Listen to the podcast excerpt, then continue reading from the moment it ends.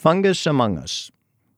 Dear Babalu, until this happened, the women in my gardening club called me Ms. Orchid.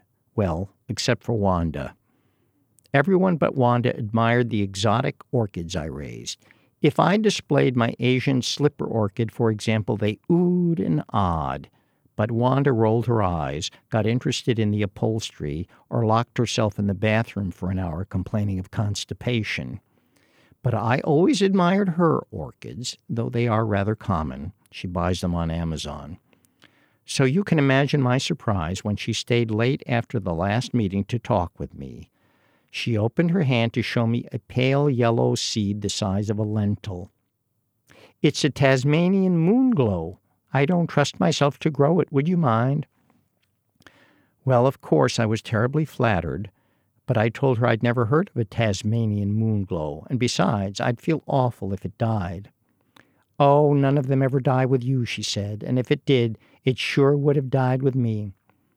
So after a little back and forth, I accepted it. I planted the seed in a pot with another orchid so it could develop the necessary symbiotic relationship with a fungus. I put it on the kitchen windowsill. It was four inches tall when the first big mushroom developed. Tasmanian moonglow, my eye! That rascal, Wanda! I'm giving it back to her, I thought. But when I called her on the phone, she was quite nasty and refused to take it back. It's not an orchid, I said. You tricked me. It's a fungus. Oh, I'm sure you produce enough dung to take care of it. I was so upset I hung up on her. Okay, Babalu, here comes the scary part. So I go to throw the darn thing away, but I couldn't lift it off the sill, even when my partner tried to help. It had put roots through the bottom of the pot right into the windowsill, and runners had entered the wall. Great big bulbous mushrooms Mushrooms like you've never seen are popping through the walls and ceiling and floor. They've lifted the house off the ground and are walking it off the lot. We can't get out because the doors and windows are jammed.